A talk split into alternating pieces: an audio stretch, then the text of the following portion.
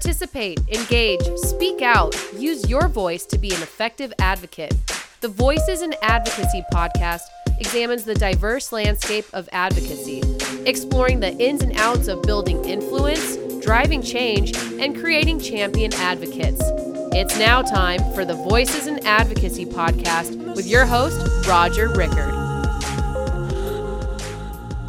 Hello and welcome to the Voices in Advocacy podcast. I'm Roger Rickard, president and founder of Voices in Advocacy, where we work with organizations to inspire, educate, engage, and activate your supporters by turning them into effective, influential advocates. And this is the podcast dedicated to the art of advocacy. This is for the people that work and engage in advocacy efforts for their organizations, be they corporations, associations, trade organizations, and nonprofit cause groups. Hey, we're proud to have RAP Index as a sponsor of the show.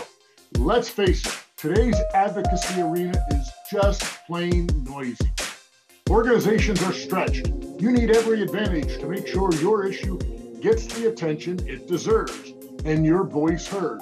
The RAP Index is the best way to do just that by finding your stakeholders' relationships and engagement power. Get past the noise, know who your people know. Go to rapindex.com. That's R A P index.com and tell them Roger sent you for a special offer. Now, let's get started. In today's episode, we meet Aaron Bludworth. Now, for the past 13 years, Aaron has served as the CEO of Fern Expo, where they specialize in exhibitions and events management. He received his education from the University of Utah, the David Eccles School of Business, with a degree in business administration and political science. We'll hit on that as we go through today. Aaron has served as the president of the Exhibition Services and Contractors Association, as well as the chairman of CEIR, the Center for Exhibition Industry Research.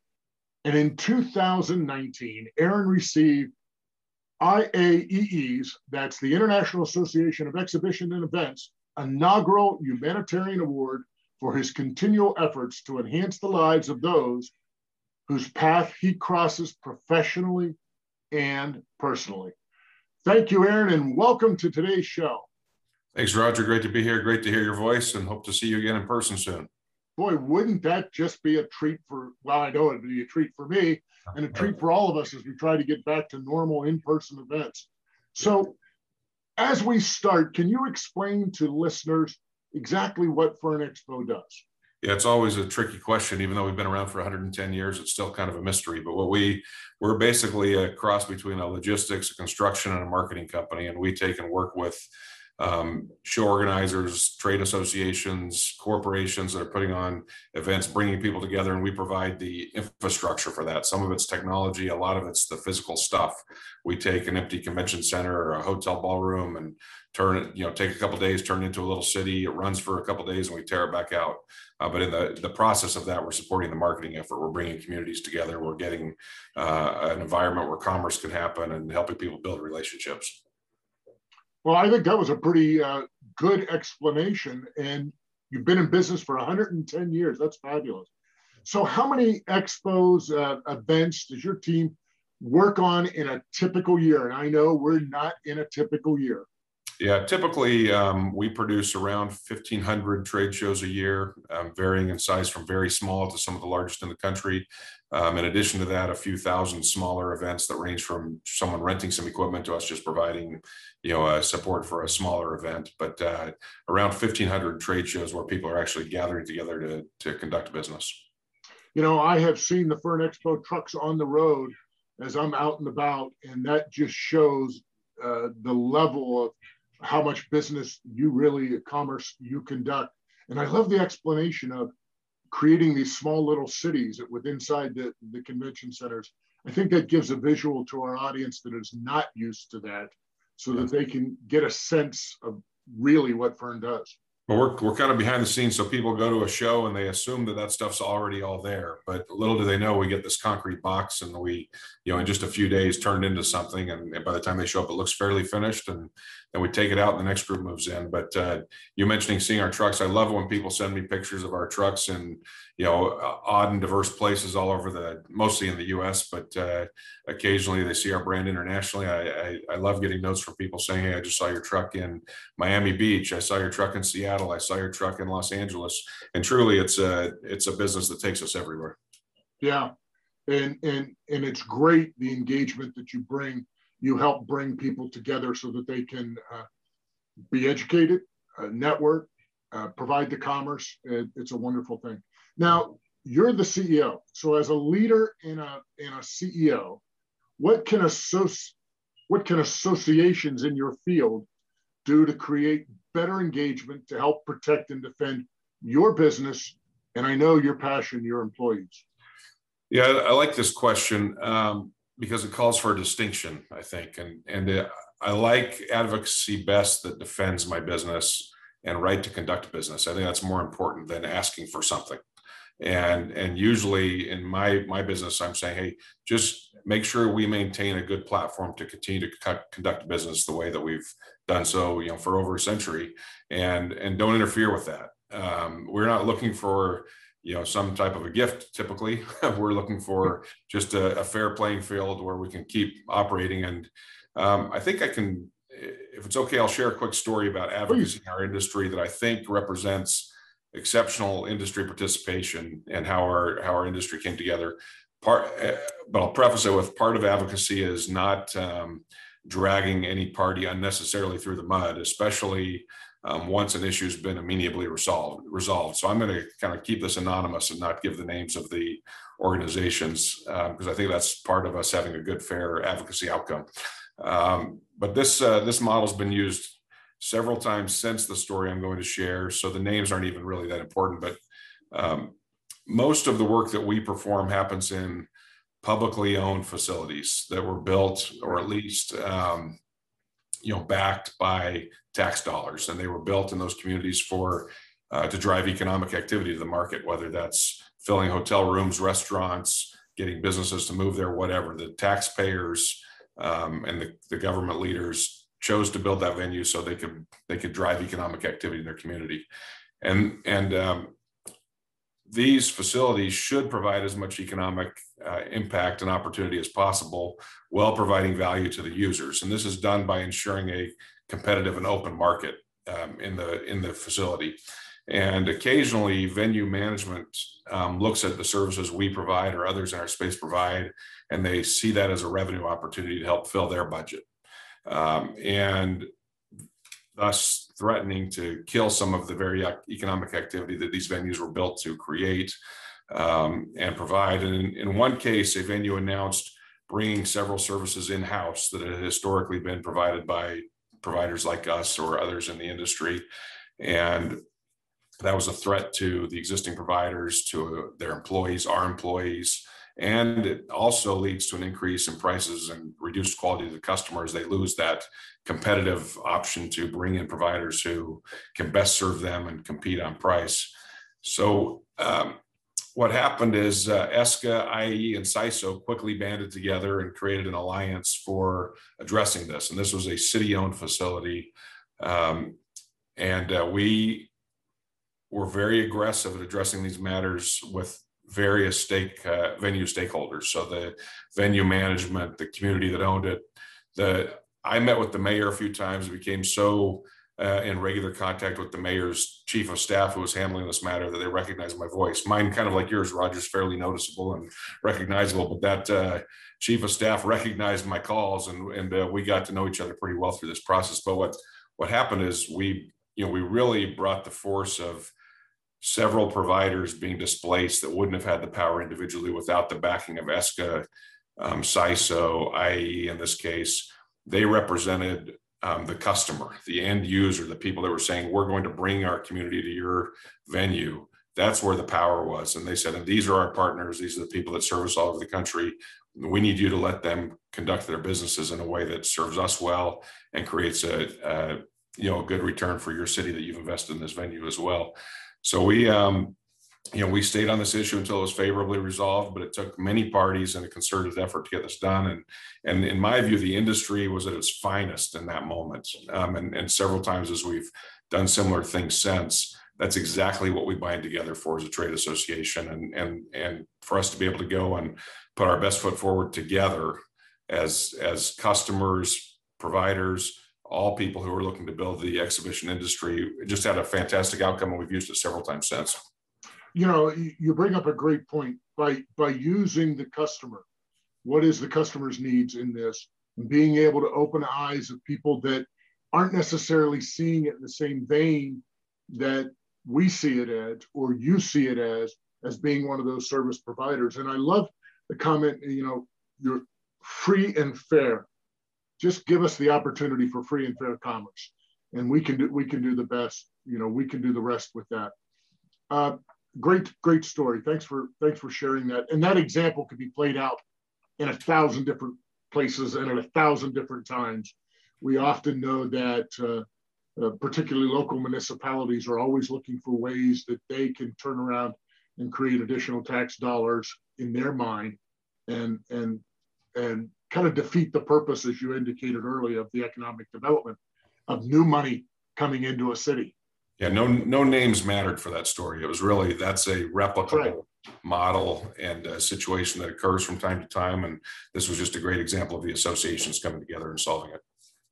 So I asked this question of all of my guests, and and, and you may have somewhat answered it, but specifically, what is the first thing that comes to mind when you think of advocacy?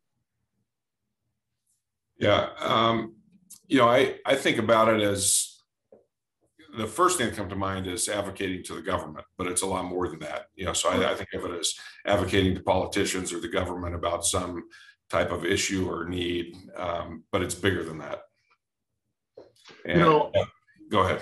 Well, yeah, and, and and to that very point, I often point out what I call the seven branches of the advocacy tree, and yes, it includes government, but it's media and it's uh, a public service and it's people and its industry and its brand and its cause.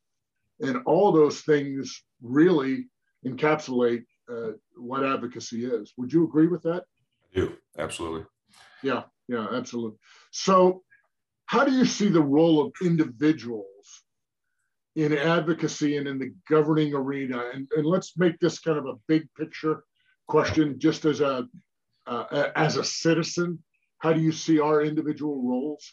Yeah, it's interesting you say as a as a citizen because I see it two ways, both as a citizen, you know, the individual citizen, right. and as individuals as part of communities, and whether that's a community, whether that community is a business or an industry or an issue or a cause, it's still it's individuals representing that, and and um, dollars in advocacy can help open doors and build campaigns, but at the end of the day, it's really individuals that connect, create emotions, make representatives feel an obligation, et cetera. That's not that's not the dollars. That's not a contribution. That's not a TV ad. It's me meeting with somebody, telling a compelling story, and pleading to them for why they're obligated to to move in my direction. Not not just that they could or should, but why are they obligated to move in my direction? And getting that emotional connection as to why. That's that's where it really matters, in my opinion. And this is true whether advocating for a zoning change, a local park, you know, impacting international trade travel. It's it's all the same. It's hey, can I come and emotionally connect with somebody as an individual, regardless of what I'm representing? If that's my business interests or the fact that I want my kids to have a park to play in, it's the same. It's the same thing. I've got to go and connect and make someone feel obligated to my position you know, I, I'm, I'm really grateful that you brought up whether it's a local zoning, a park issue, whatever the case may be, because people often think that, particularly advocating with government, that you're really advocating with Washington, D.C. And when you look at Washington, D.C., from an elected standpoint, you only have 537 people that are elected in D.C. The president, vice president, the 100 in the Senate and the 435 in the House. Yet there's 529,000 local elected officials in this country. And these are often the people that we know that live down the street from us, that go to our church or, or temple or tabernacle with us. It doesn't matter, uh, or synagogue, you know, it, do, it just doesn't matter. You know those people. So, uh, how do you? No, on that on that point, Roger. Sorry to interrupt your question, but I've I've felt a lot more important meeting with people in Washington, but I felt a lot more successful meeting with people in little towns and state capitals and places like that where we've accomplished a lot more. So there's a there's a feeling, there's an air of you know Congress and Washington, but uh, being being successful at getting issues addressed is much much more local. Like they say, all politics is local. That's truly the case in most of the issues that any of us will ever deal with. Yeah, and and and tying that together, uh, Aaron, is is the fact that these are the people that have to make things work. They have to have, turn the water on. They have to make sure that the garbage is picked up. They have to make sure that there are roads and bridges that that work and function. Because uh, the the collapse of local municipalities, whether that's cities, towns, townships, counties, all those people really get the work done, and they want to they're problem solvers. They're much more accountable. Absolutely. It's harder to go to the grocery store locally when you don't get that thing done uh, for that. So, so why have you personally always taken such an interest in advocacy? Because, you know, uh, I have been following you for the last numerous years, and I always see you speak out on the things that really personally matter to you. And I think you use your voice very effectively. So why have you always taken such an interest in that? Maybe I'm just a big mouth, Roger. I don't know.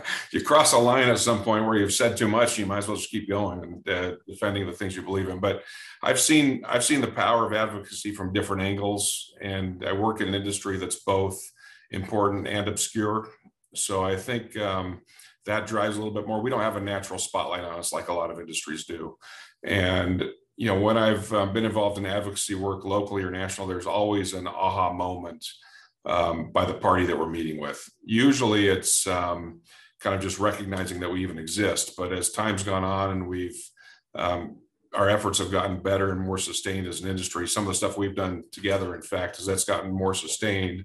Um, then it then those aha moments are more about the size of the hidden industry and the number of people we employ, the number of industries we serve, the, the breadth of our geographic coverage, um, and of course the economic impact created. And, and the more people are familiar with us as individuals in industry, um, you know, in the industry as a whole, the easier it is for us to address things that come up. But my my you know you were asking i think more broadly just in in general but for the industry it really comes down to hey i'm in a hidden industry that doesn't get a lot of attention and occasionally we have needs and issues like the story i shared and we want to be prepared to have people we can call on to address those things when they come up but you know on, on kind of the more broad you know I, I you know i don't know what it is but if i if i believe there's you know something that uh, is just and right i'm going to talk about it and i'm i'm just not you know i guess that's part of my role in, in leadership, part of my background and having, you know, spent a little bit too much time related to politics and, uh, you know, all of that combined, uh, and maybe the big mouth piece we talked about, I, if I see an issue that I think needs to be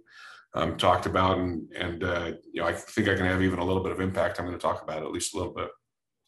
Well, I think that's a lesson that all of us uh, listening today can actually adhere to is that is is there a way that we can have a conversation about the things that matter the most to us. And can we have that conversation and respectfully disagree? And the whole point to that is, you know, we can respectfully disagree without being disagreeable.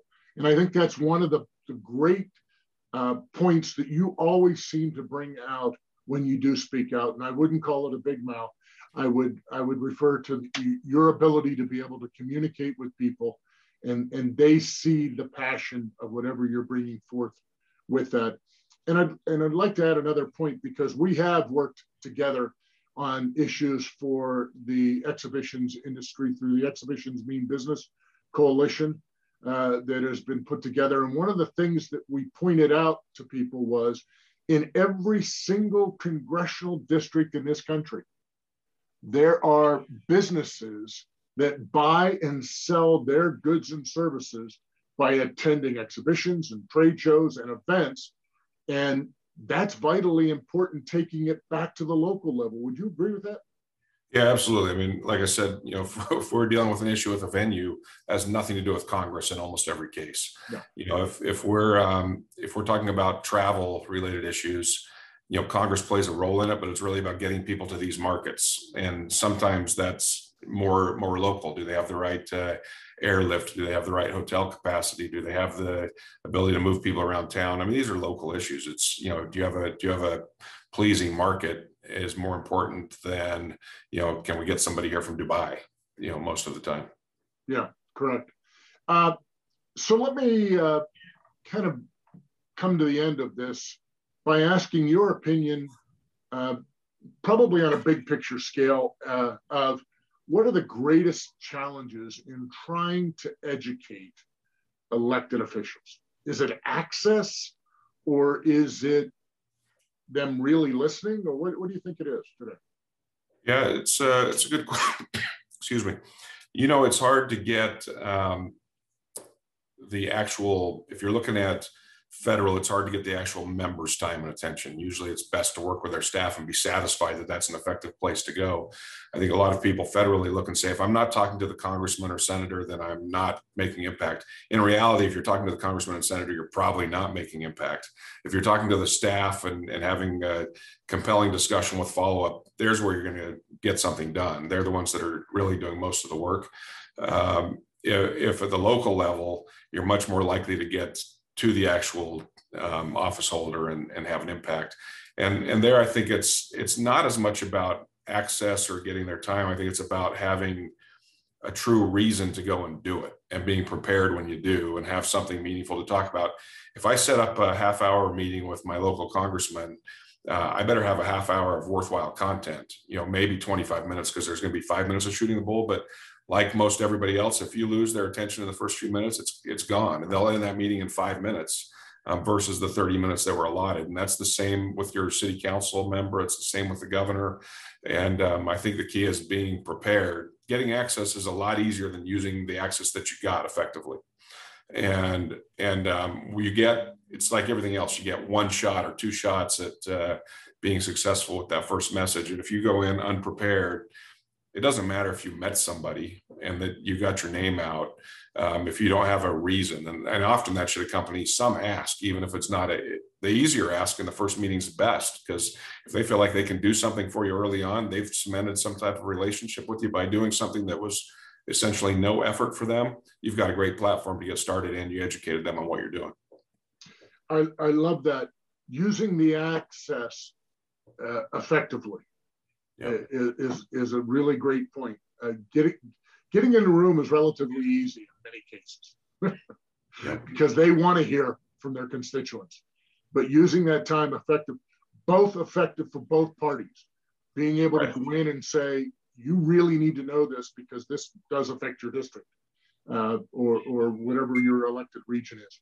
Aaron, I think we, you and I could go on with this for quite a while uh, as, as we both have the same passion for being able to speak out and, and create influence and be effective in doing that. Do you have any final thoughts today as we wrap up? Yeah, I think um, you know one of the questions you asked me in advance was you know why is in my opinion why is advocacy is so important and I, I think the real answer on that is i don't know we never know and that's why it's so important because we we really don't know why or when it's going to be so important until we need it and um, once we need it, then it's crystal clear. But if we haven't done some of the groundwork in advance, if we haven't um, done relationship building and build exposure for ourselves, for our brand, for our industry, whatever it is, then it's going to be too difficult to get where we need to get quick enough when there's a when there's a matter. And I, again, I'm not talking just federal. I'm talking about local. You know, take a little bit of time to get to know the people that have Im- impact in the community. It's not always elected officials, but often it is. It could be a city, a city manager. It could be the economic development director, um, whoever it is. But we don't know why that's so important until we need it. And I think that's the most important thing about advocacy for me is um, it becomes a need it's not always it's not always there the need to do it's always there but it becomes a need after we you know after something comes up and you never know that what was reality today at this minute in time doesn't change in a half hour because of some act that neither party had anything to do with but just totally changes the focus of where the priorities are. And we see that all the time. And that can be that can be an issue in government. It could be an issue in our business or industry. So if you look back in the exhibitions industry, if we go back to you know nine uh, the 9/11, you know could have had huge impact on our industry, and we addressed certain things related to security to make sure that it was minimized. Um, the, the Great Recession had impact, and now the pandemic. And in each of these cases, there have been reasons why we needed to engage, mostly locally, but some federally, you know, to make sure that we were prepared to return. And and those all came up just like that. You know, those were those weren't things that you could plan for and prepare for, other than knowing the right people and having relationships. Well said. And I think I want to I want to end on that positive note there. Uh, so that's a wrap up of today's great conversation with Aaron Bludworth, CEO of Fern Expo. Uh, Aaron, again, thank you for being on the show. Happy to be here. Thanks, Roger.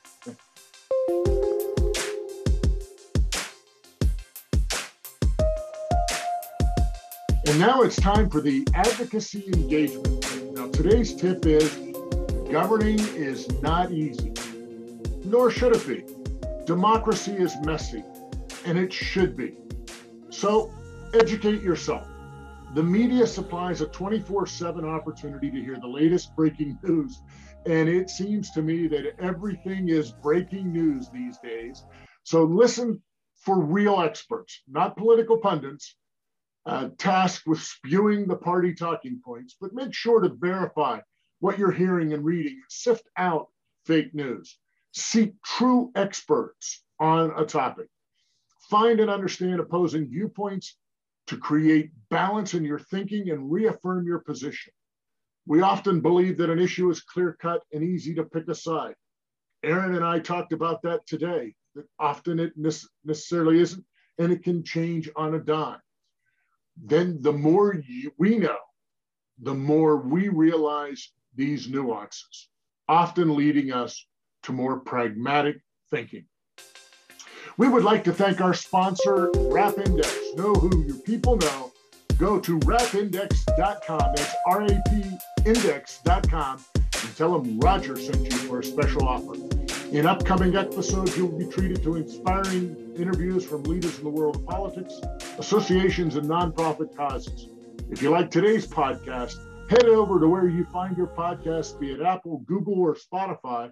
and now you can even say, hey, Alexa, play the Voices in Advocacy podcast.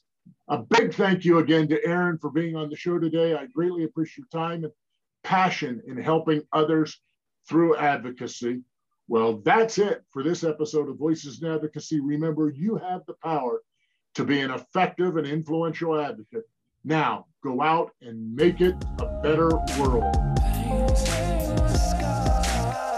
We hope you enjoyed today's Voices in Advocacy podcast and look forward to you joining us again next week. To learn more about Voices in Advocacy, go to our website, voicesinadvocacy.com.